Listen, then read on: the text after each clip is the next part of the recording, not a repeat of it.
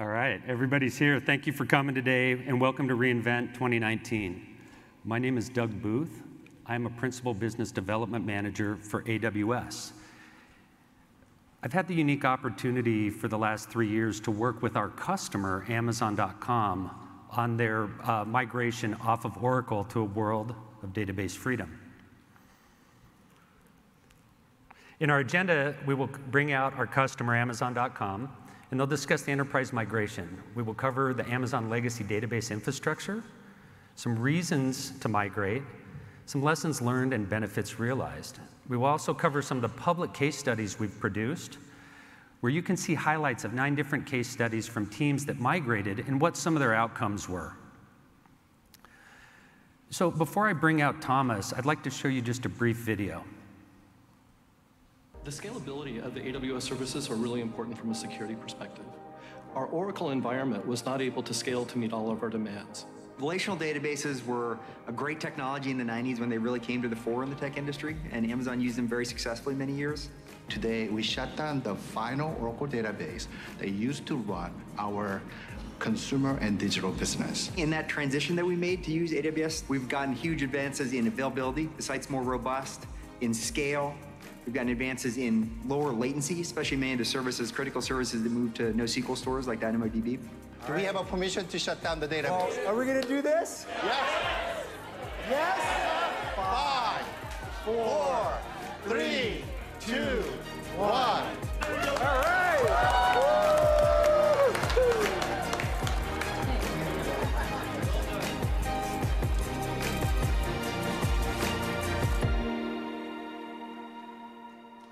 Wow.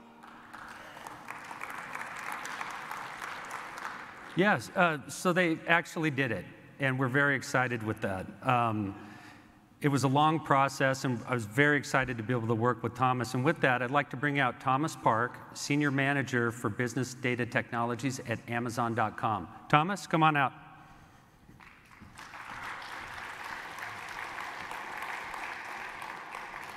Thank you, Doug. Um, as Doug stated, my name is Thomas Park.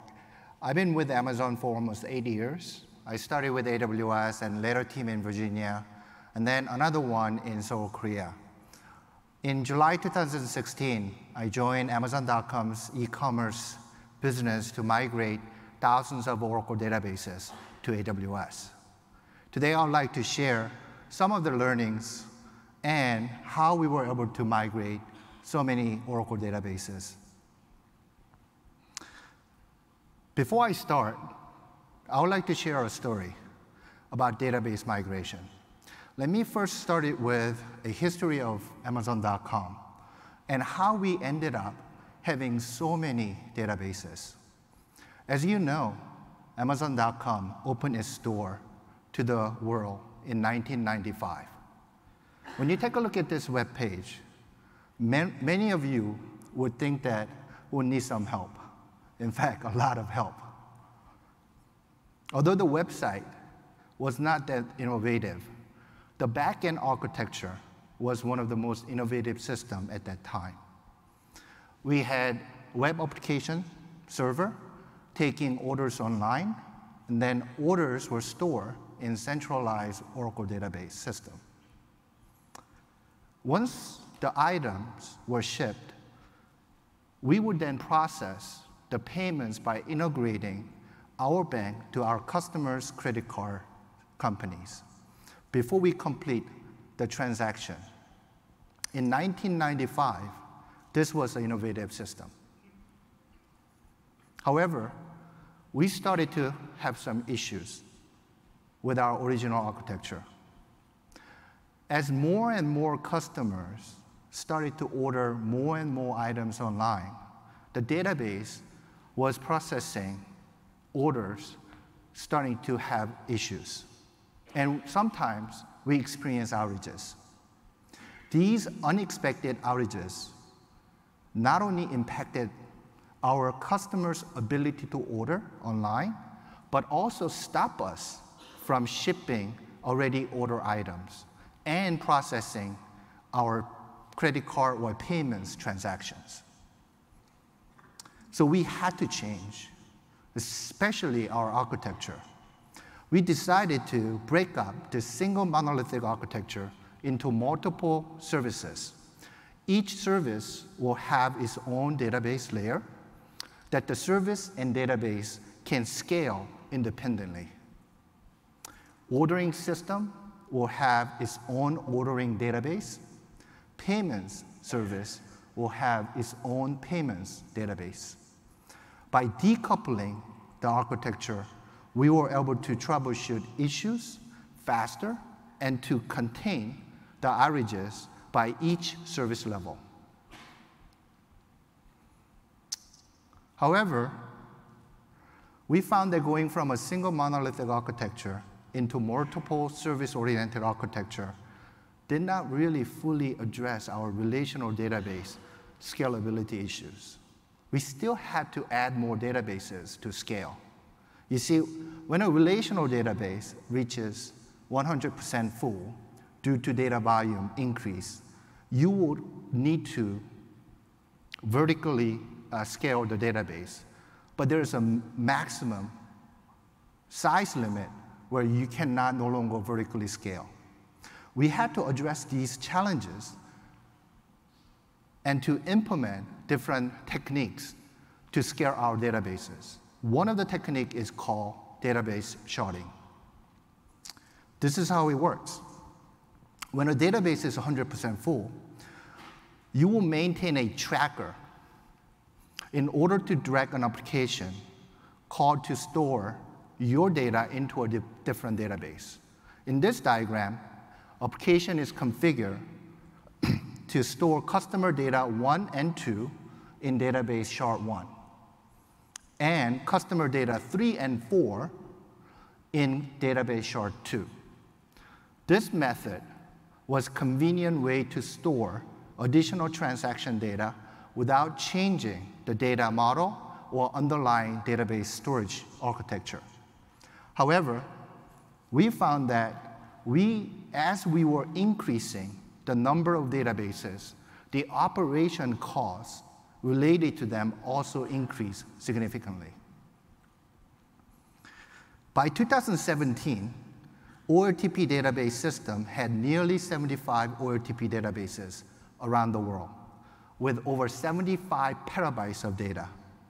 These systems were processing daily not only the millions of orders, payments, and fulfillments, but also the related data. Hence, these systems could not go down anytime. So how big is a petabytes of data?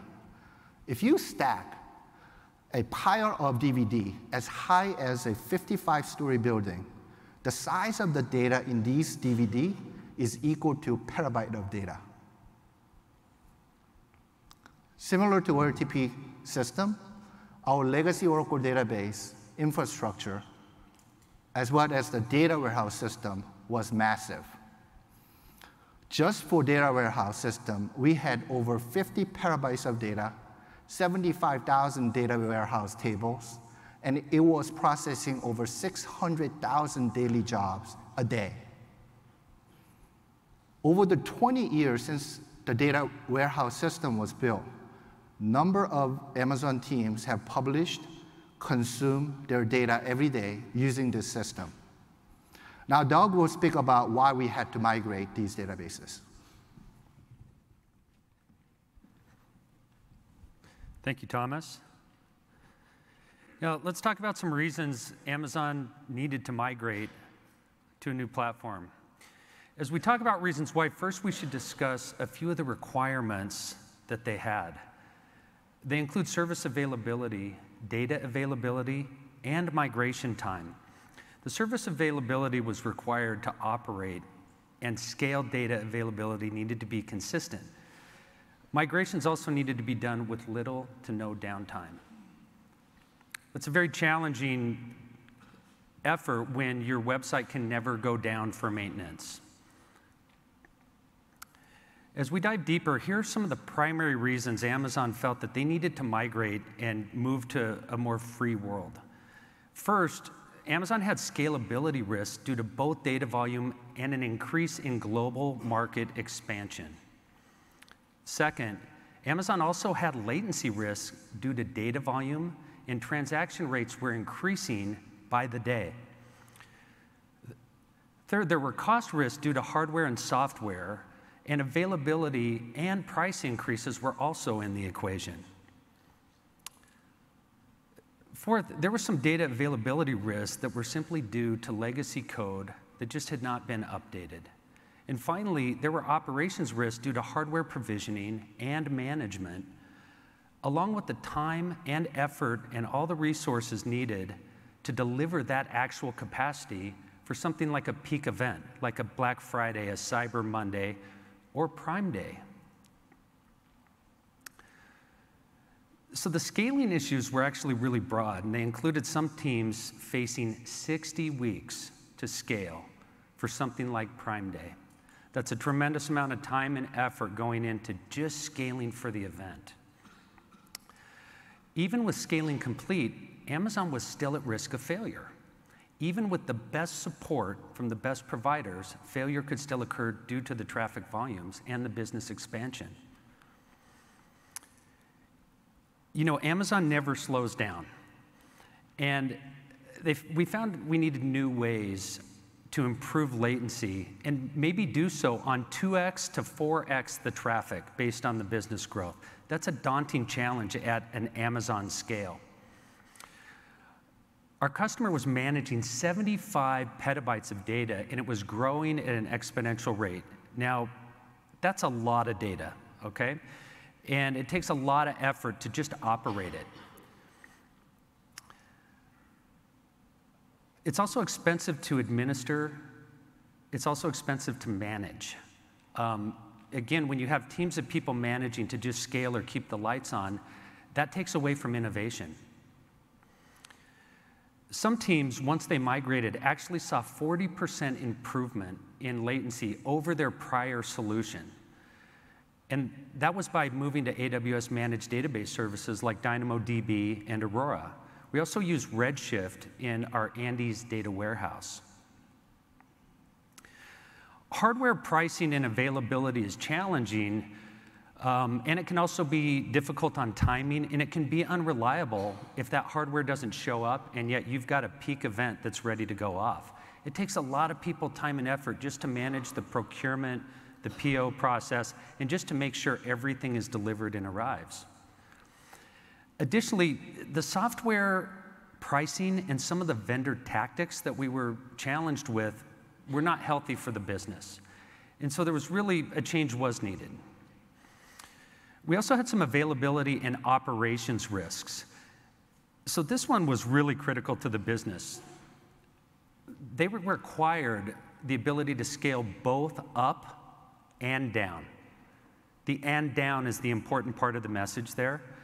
When we need to scale the network to multiple times over to support a peak event, you want to be able to quickly scale down and not be sitting on any idle capacity. We also needed to design for 100% availability, and the data needed to be consistent 100% of the time. That's a very difficult challenge to pull off at an Amazon scale. So, Prime Day, it's a really interesting event for our customer. And it started only in 2005, but today it seems a very common term to hear. Um, Prime Day is unlike any holiday because it's really not a holiday. It's a, an event that happens in the summer, shortly within a week or two after the 4th of July. To get a view of the kind of uh, scaling we're addressing, in 2015, Amazon held the first Prime Day and they sold 34 million products across nine countries. By 2019, that had changed a lot. It had, it had grown to 175 million products across 18 countries, but now it was two days. It became the biggest event in Amazon history, beating out Black Friday and Cyber Monday, which that's a feat. That's a real feat there. So Amazon had demands on AWS that were great, but they also no longer had a year to scale for a peak event because Prime Day just, well, now we're doing it about every six months. So it put additional pressure on teams to be able to scale for multiple peak events. With that, I'd like to bring Thomas back out and talk about some of the migration strategies and the lessons we learned through this process. Thomas? Thank you, Doug. Um, my responsibility when I first joined the consumer business in 2016 included managing all these data warehouse systems as well as OLTP databases while I was leading the migration effort. However, at that time, we kept adding more databases rather than deprecating and migrating. We were struggling to scale our database systems, and we were constantly worry about potential system failure due to a disk um, uh, space. Uh, we were in trouble. We needed to change immediately in order to achieve our migration goal. As you know, we announced in October 2019 that Amazon's consumer business shut down or complete our migration effort by nearly shutting down 7,500 OLTP databases and migrate them from Oracle to AWS databases. This migration effort was huge, nearly 75 petabytes of data across many different Amazon teams, including Alexa, Prime, Kindle, and many more. But how do you deprecate and migrate all these databases to AWS without any downtime and loss of data? Today, I would like to share some of these experience and lessons learned from our experience. When we first started the migration project, we lacked visibility of our databases and their ownership. See, databases were created and consumed by many different service teams, and there was no central tracking system to track them. So we had to increase our visibility of our legacy Oracle database infrastructure, database schema, and application dependencies. In our case, a single database can have thousands of tables, and these tables can be updated and modified by multiple service teams. So who should really take the ownership of migrating this database? The creator, the user, or the DBA? This was a huge dilemma. One way to identify the database user is to track database connection logs. We collected all the database collection log, connection logs and started to parse and count the connection information using AWS EMR clusters. This visual diagram allow us to answer questions like, how many Oracle databases do we have today?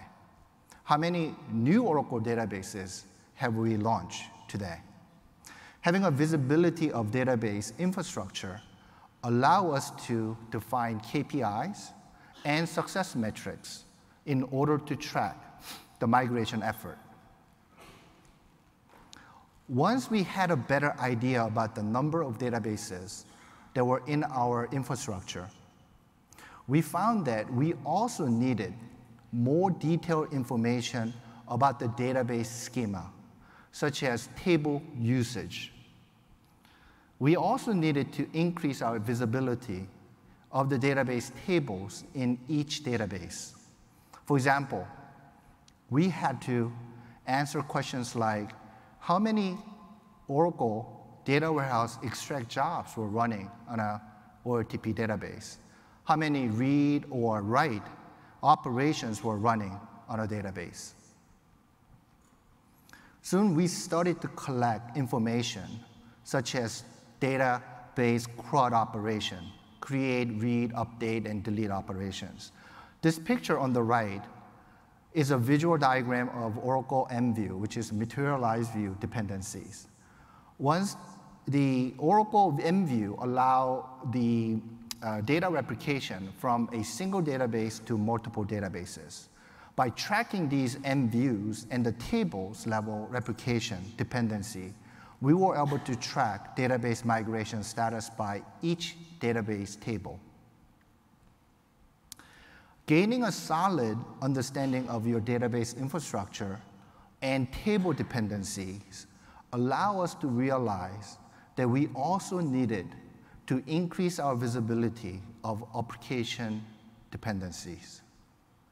We wanted to know all the applications that were using the database and map all application SQL statements to a database infrastructure and tables. There are many different ways to do this, but there is a one tool that we actually created. We created Java library wrapper to track all SQL execution of database query for centralized analysis. We use Amazon uh, Kinesis and Elastic Cache and, and Search to capture and analyze SQL queries that were initiated by different applications. By monitoring these SQL queries, we were able to answer questions like which application was using which database tables. This type of visibility allowed the development team to plan the database migration. More importantly, though, software engineers started to gain more confidence about the database migration plan. By increasing our ability and the visibility to our database infrastructure, database schema, and application dependency, we were able to remove uncertainty and doubts about the database migration. With any challenging endeavor, you will always need executive support. In our case, we needed to accelerate such valuable support as deprecating and migrating a number of databases impacted many different stakeholders throughout Amazon.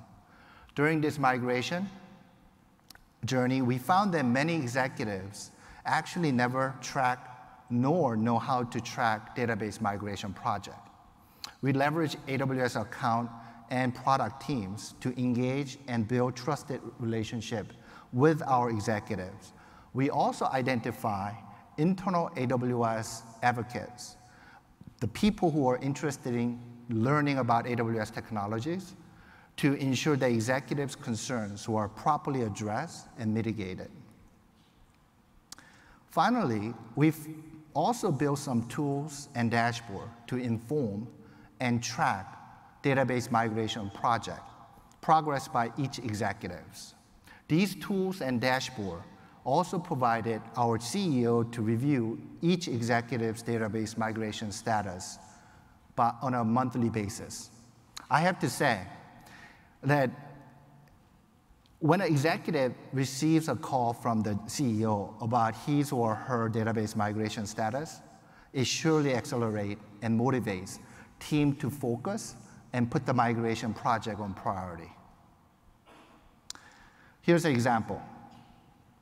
Our database migration dashboard include this chart, which shows the number of database migrated by month over month. Since the launch of the uh, dashboard, you can see significant jump in the number of migrated databases within two months and continue upward trajectory until the conclusion of the project. We found that many teams immediately leverage the dashboard's information and tools to identify database dependencies and to shut down unused and unnecessary databases. Even after we increase our visibility and accelerate executive support, we still had to confront additional FUD and real technical issues. FUD is fear, uncertainty, and doubt, and it's really different from technical issues. We face a lot of resistance to migrate Oracle databases, especially from our own Oracle DBAs. They wanted to add more database to address operational needs, whereas we had to deprecate them in order to completely migrate off of Oracle. We realized that gaining Oracle DBA support was critical for our migration effort. Many Oracle DBAs expressed a lot of doubts and fear about migrating databases. However, these doubts and fear, in fact, did not relate to technical or operational needs. You see, when you have people who dedicated their entire life and built their career on Oracle technologies, Oracle database migration was a huge curveball. There was a huge gap between their professional career and our migration effort. So we focus on providing DBA career path and training opportunities. I say to them, they will become expert in both legacy Oracle operation and new AWS database technologies. They will play a critical role in the biggest Oracle migration project in the world by demonstrating their expertise in both legacy and new cloud-based technologies. By addressing their FUD and gaining their support, our DBAs play a critical role in resolving real technical issues and accomplishing our goal to migrate all the databases. We also found that having an environment of force multipliers was a key to our successful database migration. We basically enable the enablers. At the initial stage of the migration, we noticed that many teams were making similar mistakes and were experiencing common blockers. Although we had workarounds and solutions for these blockers, many teams were not aware of them. Having an environment of force multipliers, we were able to enable the enablers by creating and sharing reference architectures, set of best practices, and design patterns for database migration. So in the next few slides, I'm going to share some of the examples of force multipliers that we created. Here's one such reference architecture that we created to share and then share with other teams for migrating Oracle to Postgres database. We have a legacy Oracle database on the left being migrated to the target database, in this case, Postgres, using Oracle, uh, the database migration service. We have a data validation service on top to validate all the migrated data from Oracle to Postgres. In the far left, the service calls are separated into two. One for the service calls that have not been migrated, and one for the service call that have migrated. This is a typical pattern for migrating Oracle to Postgres. However, we actually ran into multiple issues. When our target database, in this case Postgres, failed before all the migration could be completed. So we created another Oracle database in the far right to replicate the Postgres database using DMS. The purpose of this replication is to handle failback situation. Failback situation can occur when the target Postgres database fails before all the tables and data have migrated.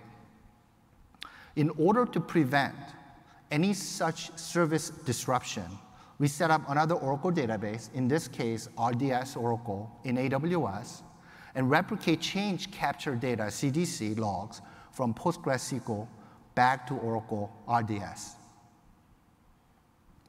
Another example of creating force multiplier is writing blogs or maintaining wiki pages to share challenging uh, situation or solutions. Here's an example of a blog post that was published in late 2018. This blog contains common challenges that the team face while migrating from Oracle to Postgres. As you can see, there are a lot of common challenges. But today, I would like to go over one as an example. One common challenge that we face as we started to migrate databases was data type differences. In this example, we noted that Oracle was more tolerant in treating empty string and null data. Let me tell you what I mean by that.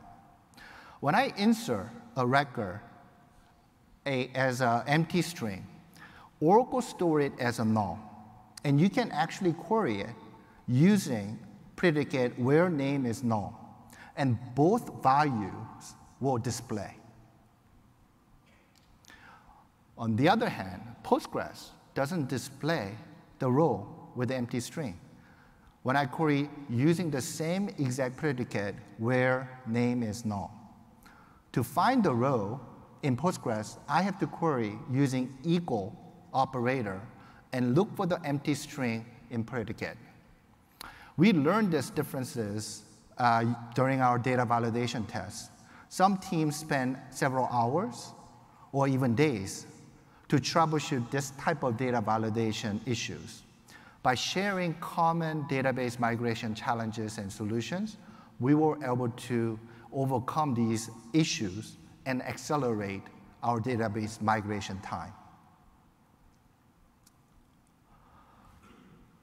Another challenge we had to overcome was how to migrate services without any downtime.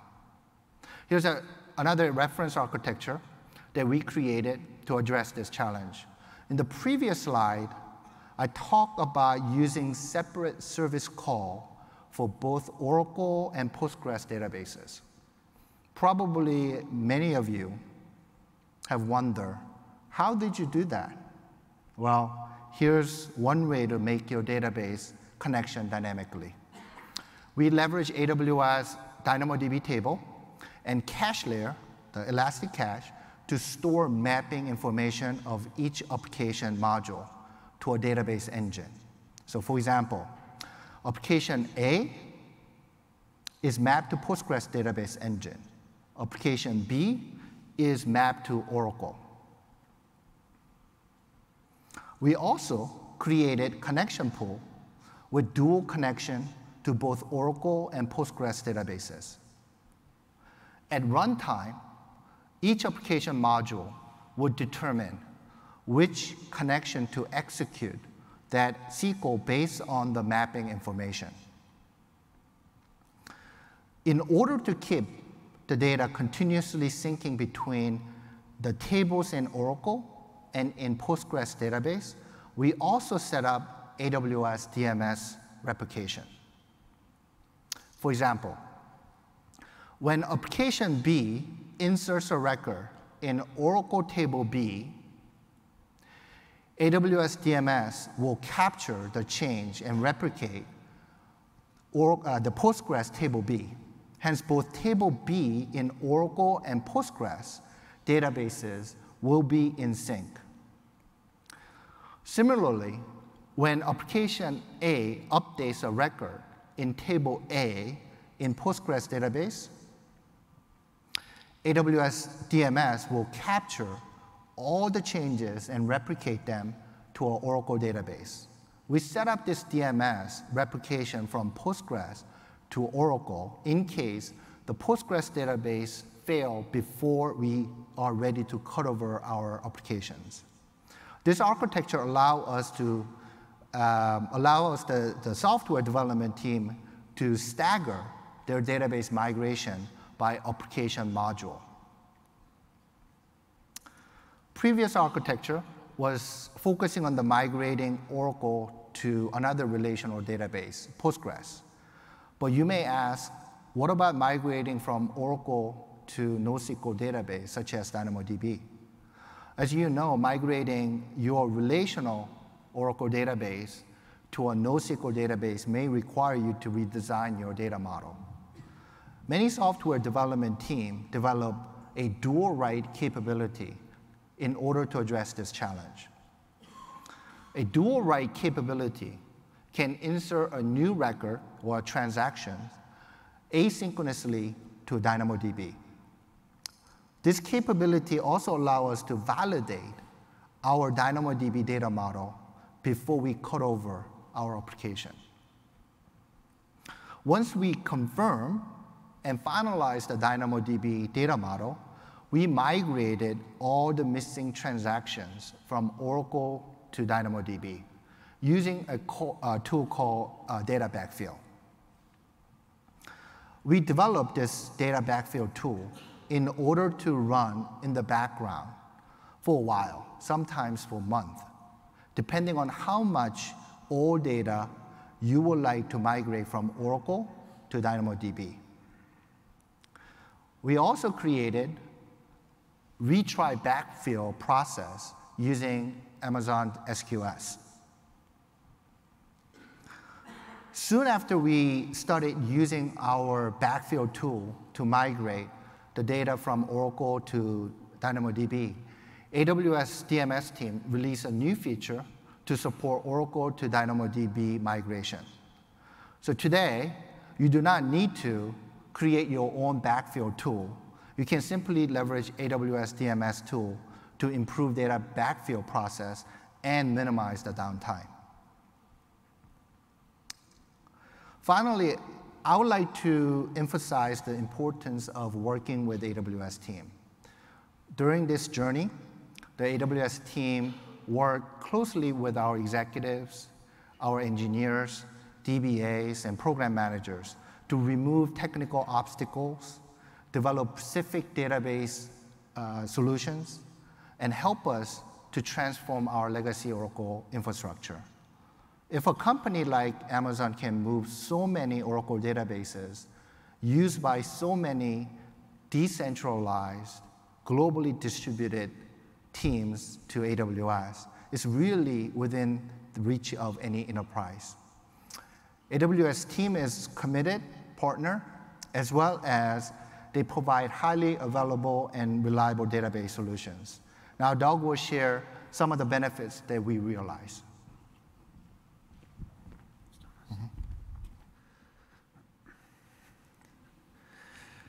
Okay, let's talk a little bit about the benefits realized. There were a lot of them in this, um, hard to count so many, but we have some highlight ones that I think you'll be very interested in. So, when Amazon migrated 7,500 databases from Oracle to Amazon RDS and Aurora, and also 303 business critical services to DynamoDB, they actually did discover database freedom. Now, I don't know to everybody in the audience, if 7,500 databases seems like a lot, it does to me for sure. Um, some of the outcomes we saw were reduced operational costs, improved latency, reduced scaling efforts, and the important one, increased innovation. Managed services take away a lot of the heavy lifting and allow people to focus on their customers and innovating for their customers. Now, to migrate, Amazon leveraged data migration service. It's also referred to as DMS. And schema conversion tool, SCT is its short abbreviation. Those tools were very successful uh, in helping our customer get to where they needed to be, and they get better all the time. So, purpose built databases allowed Amazon.com to choose the right tool for the right reasons one size for all, it does not fit all of our use cases. It, it would be too expensive, too difficult to operate, so a change was necessary. Now, one of the biggest outcomes is in the case studies that we produced, we saw a range of 40% to 90% operational cost savings. We saw latency improvements of 40% but on that 40%, it was at 2x to 4x the load. So that's a double improvement for us. We also saw a reduction of 10x in administrative overhead. At a size of Amazon and that scale, that's a lot of savings. That's a lot of improvement. AWS Database Services take care of the heavy lifting and do the maintenance, allowing teams to really focus on innovation. Now, let's talk about some of the keys to success. There were actually quite a few. First, we use the right tool for the right job. I, I encourage you to take action and look at purpose built databases. We actually saw cases where just moving helped create budget for teams to operate and hire new headcount because they were reducing their costs so much. In addition, really full leadership support on both sides was important.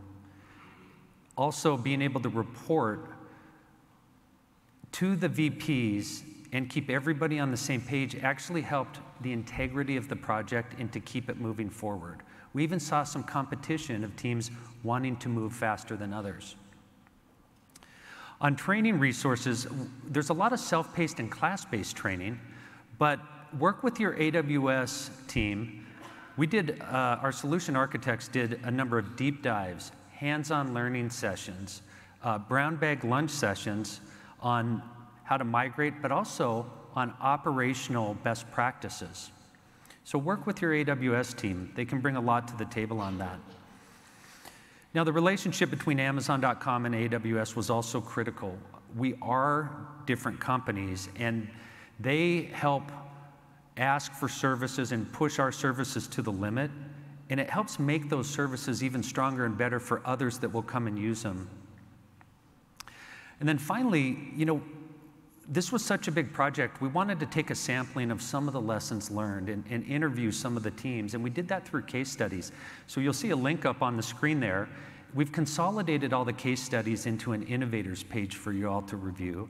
And it'll show you a whole sampling of a lot of different kinds of teams with names you'll be very familiar with if you've shopped on Amazon or watched video on Amazon. Uh, they should be pretty common names to you. So, some of the case studies actually include Amazon Fulfillment Technologies. They're referred to as AFT. If you've ordered anything from Amazon, it goes through their systems. You can see how they leverage Aurora for inventory for the database. You can also discover how Business Data Technologies leverages Redshift for analytics at scale. Uh, we've recorded a video on that. We did two sessions over the last two days, and that video will be on YouTube. You can see how we built our data lake and deprecated one of the largest Oracle data warehouses at the same time. You'll also see this story, the enterprise migration uh, that Thomas and I are presenting today. There's a case study on that with more detail. There's also the wallet service. They increase performance for business critical payment services with DynamoDB. And another one you may be familiar with is Prime Video. Prime Video has a great story. They migrated billions of rows from Oracle to DynamoDB and increased elasticity and reliability, but they did it all with no downtime and transformed uh, their service into the next generation streaming service. That's an incredible feat. Another great story is adver uh, Amazon advertising. Uh, if you watch sporting events or other uh, live video, you may notice Amazon is more uh, present in that space. And you'll see how they leverage RDS to simplify scaling so they don't have to provision against future traffic spikes. Now they just pay for what they use as they grow. It's really the perfect world for them. We also have a fraud detection team, the buyer fraud group. And there's been some announcements about new fraud detection at reInvent. Well, they didn't exist yet, and we had a team that leveraged DMS, the data migration service, to migrate to Aurora, which allowed them to simplify scaling and reduce their operational costs. They are getting the same performance as Oracle at half the price. That's a strong statement. That takes care of headcount, that helps contribute to the business. You can also see how our items and offer team increased availability by 10x. That's huge. And they had no downtime during their migration. That's a capability a lot of people would like to have. And then finally, we have a team called the Financial Ledger and Accounting Systems Hub Team. Their nickname is the Flash Team. And they leverage both RDS and DynamoDB, and they handle any level of transaction volume with that solution. As a note, the big outcomes from them is in their particular case study, they reduced their latency 40%, they cut their overhead by 70%, and cut their operational cost by 70%. incredible outcomes that help contribute to the business. If you think about it, who wouldn't want to dramatically cut their costs while improving performance in multiple factors? That's the power of AWS. That is why Amazon leverages AWS is to deliver those kinds of results. So we want to make it easier. So this shot here, for anybody really interested, these are the playbooks. So we're in a complicated type of world, this should help simplify it and give some paths and directions on the different topics you might face. It might be Microsoft SQL to Amazon Aurora, might be SQL Server to Aurora Postgres. There's a lot of different options up here. I hope you'll take a look at these. I think they'll help you move a little bit faster in your journey, okay? They're also located at aws.amazon.com slash DMS slash resources. And then we'd like to wrap it up today. You've all come here to learn, and you've invested a lot of time to learn, but we don't want it to stop here. I hope you'll keep reinventing with resources from AWS training and certification in database. If you have teams that need to learn, I hope you'll take a deep dive on this. We've released some new training around database where maybe we've been a bit thin in the past. The options for database are getting more complex and diverse. And it causes some customers to have to do a lot of navigation, and we want to make the, uh, that a little bit easier. We have a new database overview course that provides the full foundation in four hours. And we offer an introduction videos and primers on seven different AWS database services.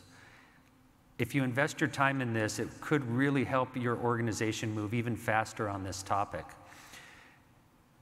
These are new certification paths, and you know, certification paths come up all the time. I've, I've been around for a while. I remember Novell to Microsoft. I remember VMware. I remember a lot of different things. There's a new time coming and there's new certifications coming and early adopters are the ones that typically are going to have some career opportunities themselves if they have demonstrated they've developed new skills. You can now validate your experience with an industry recognized certification in databases. It's now in beta. So if you're interested or you know others that are, I hope you'll encourage them to follow that path and explore what they could do there, okay? You can also find information this on the aws.amazon.com slash training site. And with that, we're going to wrap it up, and I'd like to bring Thomas Park back out onto the stage here and thank our wonderful customer, Amazon.com, for doing this migration and going down this journey with us. We hope you have a safe reInvent, and thank you for attending our session today. Thank you.